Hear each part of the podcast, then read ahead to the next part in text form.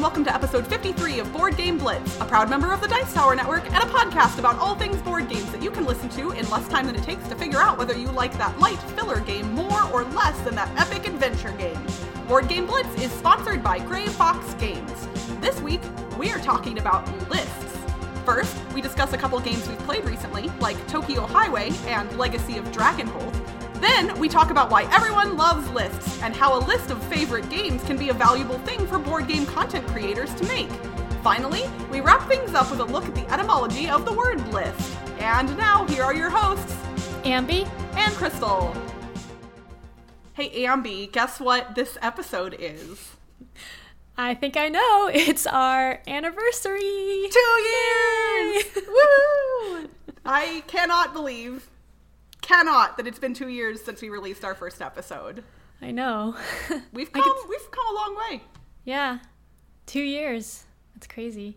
I uh I just it's kind of weird and surreal and also really exciting and we I know people might expect something exciting from this episode, but we we came up with a topic that we really want to discuss and so hopefully people will like what we've done with this episode. But uh, yeah, we just wanted to tell everybody that it's been two years. We appreciate all of your support, especially those of you who are supporting us on Patreon.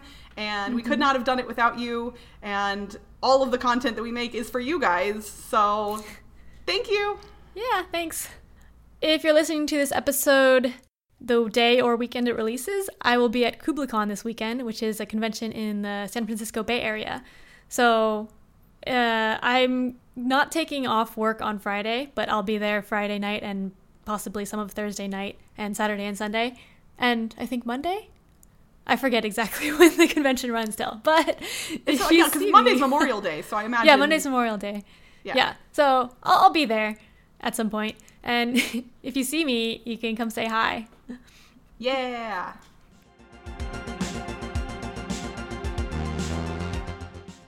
So recently I played Tokyo Highway, which is a game published in 2016, designed by Naotaka Shimamoto and Yoshiaki Tomioka, published by itten.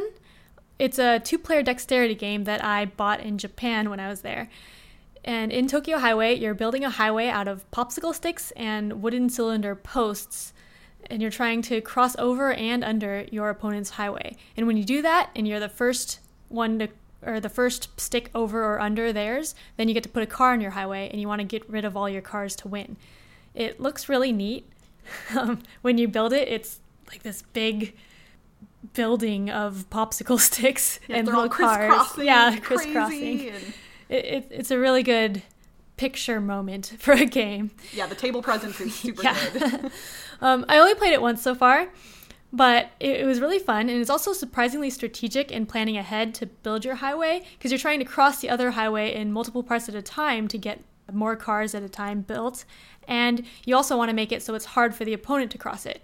You you usually have to uh, continue where you left off so you know what's reachable by yourself and by the opponent but there's also special junction columns that let you split your highway into two sections so it gets even more convoluted but it's really fun and it gets really hard because if you drop the pieces then you have to give your pieces to your opponent and if you lose all your pieces then you also lose the game so I really enjoyed playing it, and I also thought it was cool because in the rule book, it talks about the history of the Tokyo Metropolitan Expressway, which is what Tokyo Highway, the game, is based off of. And I guess the Tokyo Highway is actually pretty convoluted, so the game is thematic in making convoluted highways. so this game is pretty difficult to get here in the United States. yeah. Is that accurate? Yeah, I think so. I got it in Japan. It was difficult to get in Japan too. So I found it in uh, Kiwi Games in Osaka, and then I had I was looking for another copy for Eric from What's Eric, Eric Playing, and I was looking all throughout the stores in Tokyo that I went to, and they were all out of stock. But then I heard that maybe they have a new printing that they were in stock again a couple weeks ago. So I, don't know the status of in stock or out of stock right now. yeah, I, I'm pretty sure that if people in the states want to get a hold of this game, it's generally something you have to get shipped from overseas. Mm-hmm. I know that's doable, but obviously not for everybody. So yeah, uh, I would imagine at some point there's got to be an American publisher that's going to pick this one up and bring it over Hopefully. to the states, yeah. right? Like it seems too popular to for that to not happen. Yeah, yeah, it's a quick, fun game. Like I really like it. Yeah. Cool. Well, I'm glad you liked it. I've gotten to play it a couple times and I enjoyed it as well. And yeah, it just looks neat. Like people walking by can't help but be like, "What is that that yeah. you're playing right now?" so that was Tokyo Highway. Mm-hmm. My recently played is something that I've been wanting to talk about for a little while, and I wanted to wait till I was finished with it, and now I am. So Yay. I finally finished Legacy of Dragonholt, which is a game that I wanted to play ever since it was released and somehow didn't get around to, like a silly person. Uh, and I finally played it now and finished it. So, Legacy of Dragonholt was published in 2017 by Fantasy Flight Games and designed primarily by Nikki Valens, but there are a lot of other designers listed on the BGG page as well. Uh, this game is a combination of kind of like a board game, an RPG, and a choose your own adventure book. This is definitely not a game that I feel people should go into with the exclusive goal of wanting to win it. This is an experience in a box. Mm-hmm. So, Legacy of Dragonholt is set in the uh, fantasy world of Terrinoth, which is a world that Fantasy Flight has created a bunch of games in, including one of my favorite games, Runebound. So I'm already familiar with Terrinoth as a world, and so when I heard that they were doing this kind of story based game in that world, I was really excited about it. So in Legacy of Dragonholt, all of the players, from one to six players, create a character based on a, a, bunch of stats. You get to choose your race and class like you would in an RPG, and then you get to choose a bunch of abilities. Uh, and depending on how many abilities you pick, determines how much stamina your character has, which is kind of interesting. And then you go on an adventure. There's a whole bunch of books with a bunch of story points in them. And when you read one, at the end of it, often it will give you a number of options. And like a choose your own adventure book, you get to pick one of the available options. Some of the options will require that you have a specific skill or a specific item. And if you don't have that skill or item, then you won't be able to select that option. And if you're playing with multiple characters, uh, every time a character makes a decision within the story, they flip over their activation token, and they're not allowed to make another decision until all of the other characters have make, made a decision as well. So if you're playing with numerous people, then it kind of makes sure that everybody gets to participate in creating the story and doing things within it. I played this game solo, but I ha- created two different characters for myself to control, so I still used the activation tokens, and I tried to make sure that when I was making decisions with each character that I was sticking to like their personality. Like one of my people was definitely a little more reserved mm-hmm. and a little more cautious, and the other one was a more gung ho and like fighting and that kind of thing. So it helped me dictate decisions based on which character was the one making the call at any given point. Um, so I don't want to give away basically anything in the story because while there are definite spoilers, there's some other stuff as well. But basically, you're uh, you've been tasked with solving a mystery of sorts. Uh, in the town that you're in, but there's a lot of little side quests and other things you can do. And uh, during a playthrough, you won't see all of the content in the game. In fact, I honestly don't think I saw most of the content in the game during my playthrough. But there's a bunch of different, like, little side quest books and other things, and I, uh, I can't I cannot tell you how much I love this game. It is so so so so fulfilling. I will say that I think if I was playing it with other people, I wouldn't have enjoyed it quite as much and only because there's a lot of text mm-hmm. and when I was by myself I can just read it you know, by myself. I'm a pretty quick reader, so I'm scanning through and just boom, done with each piece. But if I was doing this with a group and it had to be read out loud by every single player, I think it would take a significantly longer amount of time to do. And that wouldn't necessarily be a bad thing, but I would kind of just be like, I want to see what happens next. And when yeah. I'm playing by myself, I can just do that. I, yeah, like I said, this is not a game for people who want to win at all, I don't think. Like, if you go into this game expecting to win, you're potentially going to have a bad time. If you go into this game wanting a cool, adventure that's kind of like an RPG but doesn't require a GM or even other players, then this is the game for you 100%. And really, if you liked choose your own adventure books as a kid, this is a no-brainer as well. This is ex- like this is just a more gamery version of a choose your own adventure book in the best way. Uh, the characters are also very diverse, both in gender and sexual orientation potentially, and I they're not necessarily overt in that way, but like you can make decisions no matter what gender your character is, that are potentially romantic in nature. Um, so lots of lots of diversity there, which is just appreciated in general because not a lot of games tend to have that, and this has it in spades. So I love it. I love it. I love it. I'm going to play through it again probably soon because I want to see some of the stuff that I didn't get to see. And I didn't take detailed notes while I was playing for that reason because I didn't want to mm. specifically go through it again and make sure I picked everything different. I just want to be like, oh, I think I did this last time, so maybe I'll do this. But yeah, so that is Legacy of Dragonholt. Yeah, I, I kind of want to try it. I don't know if I'd have time though, but it sounds really cool. And I know Cassidy played through it, and I think is playing through it again, and also really enjoyed it. Uh, she played solo, I think, on her lunch breaks at work. That's what I was doing. Really cool. Yeah. yeah, it was great because I just taking like an hour during my lunch break, I could usually mm-hmm. get through what they consider to be a chapter in the story because the there are kind of some like little mini end points to certain like story arcs within the whole larger thing and they very clearly tell you like oh that's the end of a chapter. You can write down this number and that's the number that you'll refer to in the book for the next part of it but it's like they give you some good stopping points so you don't feel like you're stopping in the middle of the action. Cool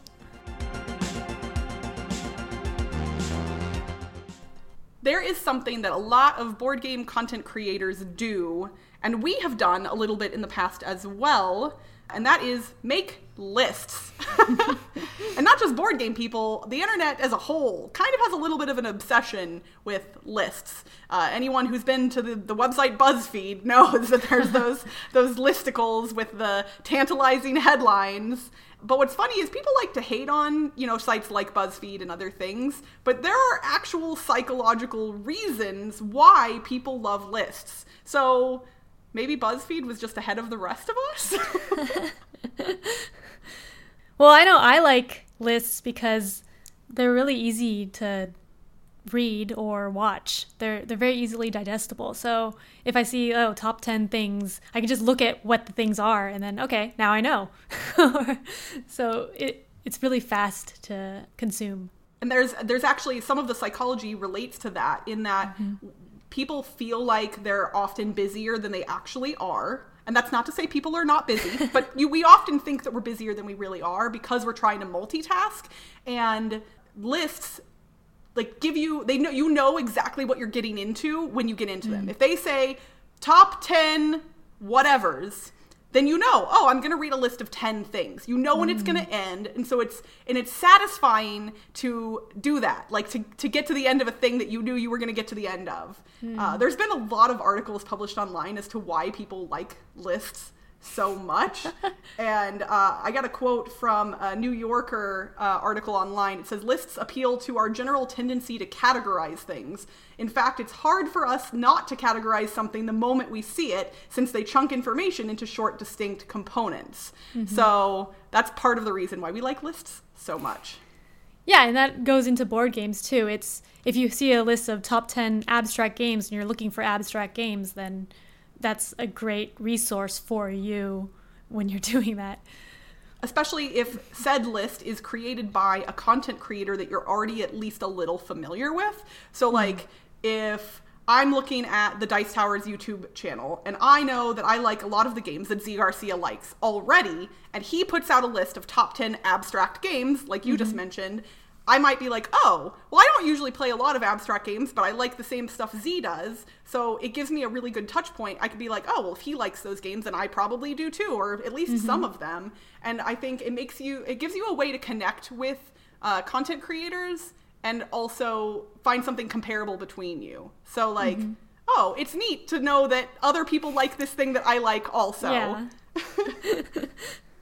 So this is a little long, but in that same New Yorker article, there was a really interesting thing. Um, so I'm going to read a quote from it again. In 2011, the psychologists Claude Messner and Michaela Wonk investigated what, if anything, could alleviate the so called paradox of choice, the phenomenon that the more information and options we have, the worse we feel.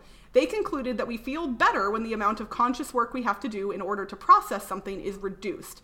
The faster we decide on something, whether it's what we're going to eat or what we're going to read, the happier we become. So, within the context of a web page or a Facebook stream, or in our case, a list of board games, uh, if you, with many choices, a list is an easy pick because it promises a def- definite ending. We think we know what we're in for, and the certainty of that is both alluring and reassuring. The more we know about something, including precisely how much time it will consume, the greater the chance that we'll commit to it. The process is self reinforcing. We recall with pleasure that we were able to complete the task of reading the list instead of leaving it undone, and that satisfaction in turn makes us more likely to click on lists again even the ones that we hate read. And I thought that was an interesting little thing at the end of that quote there. Like, we do. A lot of people like to hate on lists, but mm-hmm. there's reasons why we like them. It's not like. It's psychology, people. Our brains like lists. It's okay to like lists. I'm gonna create a campaign. Lists for everyone. like, it's not a bad thing to like a list. yeah, that's interesting. Actually, well, if, if people like lists so much, Ambi, uh-huh. I mean, it, that's we we figured that out, right? People like lists. Maybe, yeah. Since it is our two year anniversary, that's two years of board game content we've been making. That's a long time, right? Mm-hmm. Do you think the people deserve a list from us? Yeah, we could do another one because we did have like a couple of lists before, and people we were always asking for more. I mean, yeah, we've done some top tens, but I'm thinking we go bigger this time. Yeah. So, I guess now is the appropriate time to announce that as of today, we are officially releasing in video form our top 100 games of all time. Yay! totally so, spontaneously. Yes, we just decided it right now, and yet somehow the videos will start appearing today like magic.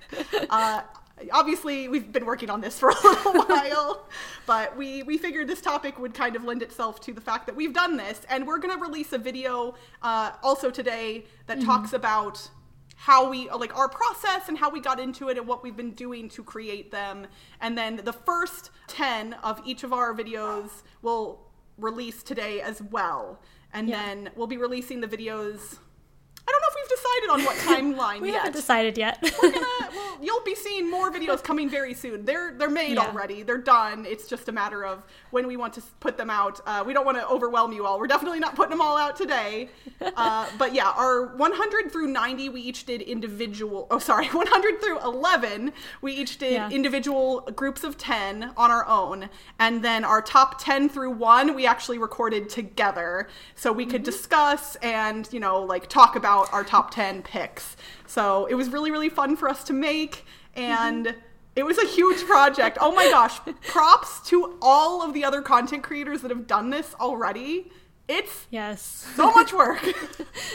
Making I, lists is hard. it is, uh, and especially like for me, like I haven't done a ton of video editing in a long time, so getting back into that was a little bit of a thing for me.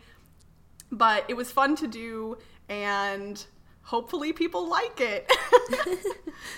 so, Ambi, what kind of process did you go through when you were creating your top 100 list? I started logging plays in 2013 on Board Game Geek. And so I looked through those plays, and I think I had like 600 to 700 different games logged. And I looked at that and I was like, I'm not going to look through all of those. So I decided to filter to games that I've played at least two times, which got it down to like 240 games or something. Uh, that means that a lot of the escape room games and games that I've just tried out and don't own will not make it on the list because I've only played those once.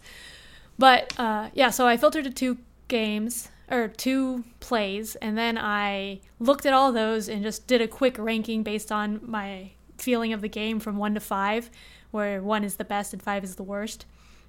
And it turned out that the ones through threes was about 120 games. So I'm like, oh, okay, that's a good amount. And then I put that in pubmeeple.com has a board game ranking engine where you put a list of games in and then it gives you two at a time and you click which one's better. And it keeps doing that until they're all ranked.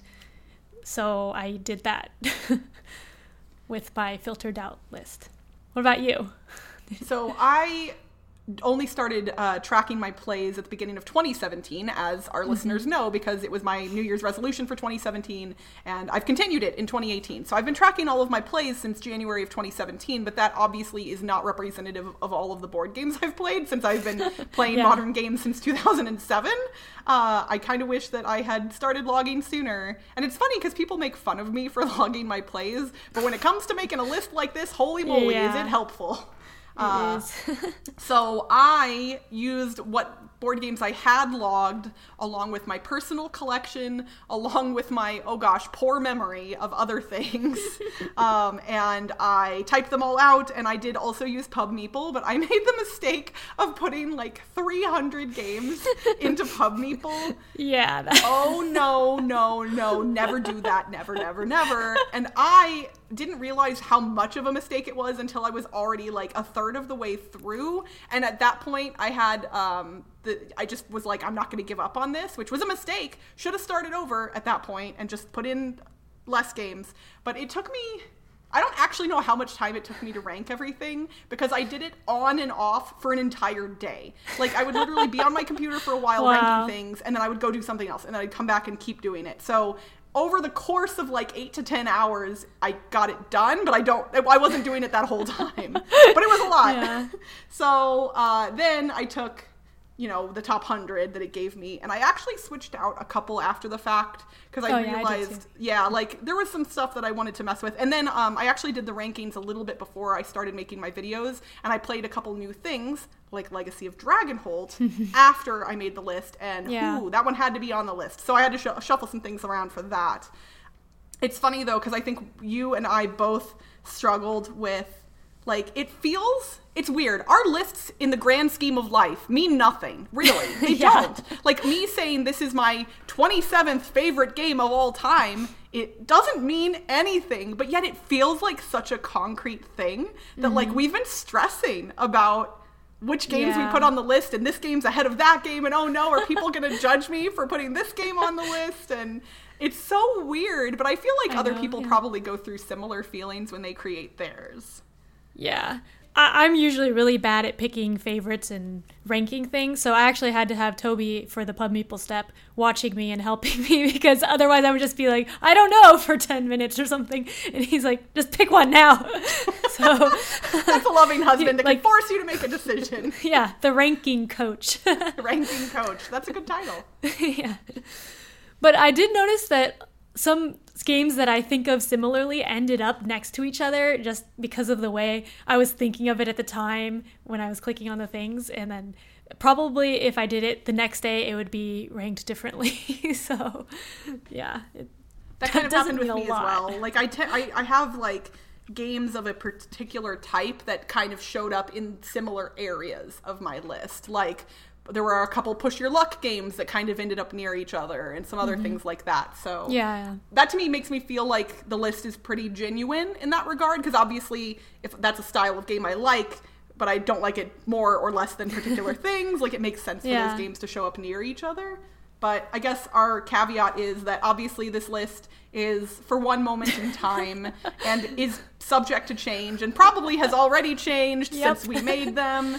So uh, we hope nobody freaks out over what games are or aren't on our list. Oh, that's another thing. I'm almost positive I've forgotten at least a couple. Like I because of my lack of mm-hmm. tracking, I know that there's got to be at least a couple games that I played prior to 2017 that maybe just haven't come back into my rotation mm-hmm. in that time that I've just spaced off and forgotten. So, oh, also TI4 is not on my list, and I don't want Roy Cannaday to freak out. but like, I've only played it once, and I don't feel like I know it well enough yet. So that's how I yeah. didn't make the list. It's not because I don't like it.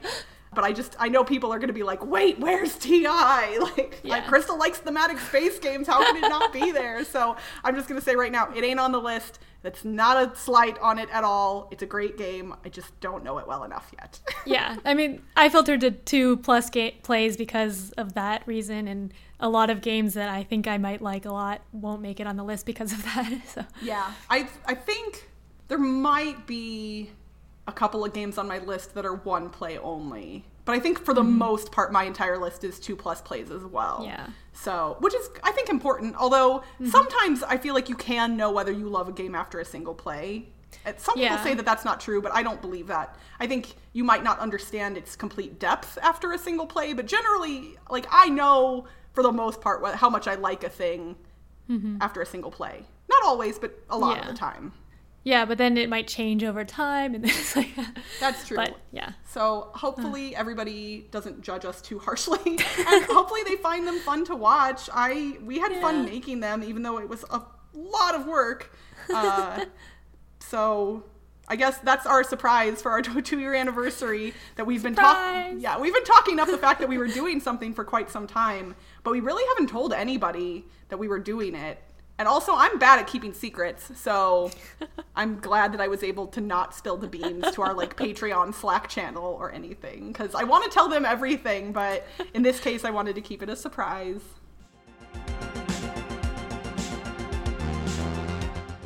For this week's etymology segment, I'm going to look at the origins of the word list. The English noun list, meaning catalog consisting of names in a row or series, originated in the 16th century and came from the late 13th century Middle English word list, spelled with an E at the end, which meant border, edging, or stripe. That word can be traced back to the old French word of the same spelling, which also meant border, band, row, group, or strip of paper, and from the old Italian lista, which meant border, strip of paper, or list. Wait, lista meant list. We're, we're getting back into this whole cyclical thing with the definitions meaning the word, and I don't know. Both the Old French and Old Italian words can be traced further back to the Germanic lista and the Old Norse lista, and those words find their roots in the Proto Germanic liston, which came from the Proto Indo European root leizd, L E I Z D, which meant border or band. Will knowing the origins of the word list make making a list any easier? Well, let's hope it at least increases the enjoyment you get out of discovering our lists of our top 100 games in the coming weeks. And that's it for this week's Board Game Blitz. Visit our website, boardgameblitz.com, for video and blog content, as well as to get links to all our social media pages, including our Facebook, Twitter, Instagram, and Board Game Geek Guild. This episode was sponsored by Grey Fox Games. SUPERHOT is a new card game based on the best selling first person shooter video game with the same name, in which time moves only when you move. SUPERHOT's unique game mechanisms have been ported over to the tabletop, and the game is available today from Grey Fox Games. Grey Fox Games, quality games, cleverly crafted. If you're enjoying the podcast and want to show us a little love, you can become a patron for as little as $1 a month. Just head to patreon.com slash boardgameblitz. Our patrons get a lot of benefits, including access to our private Slack channel where you can chat with us directly anytime. Our theme song was composed by Andrew Morrow. Technical support provided by Toby Mao. Board Game Blitz is a proud member of the Dice Tower Network. Check out the other shows in the network by visiting dicetowernetwork.com. Until next time, happy Blitz Day to us! Happy Blitz Day to us! Happy Blitz Day to everyone! Happy Blitz Day to us! Bye everyone! Bye!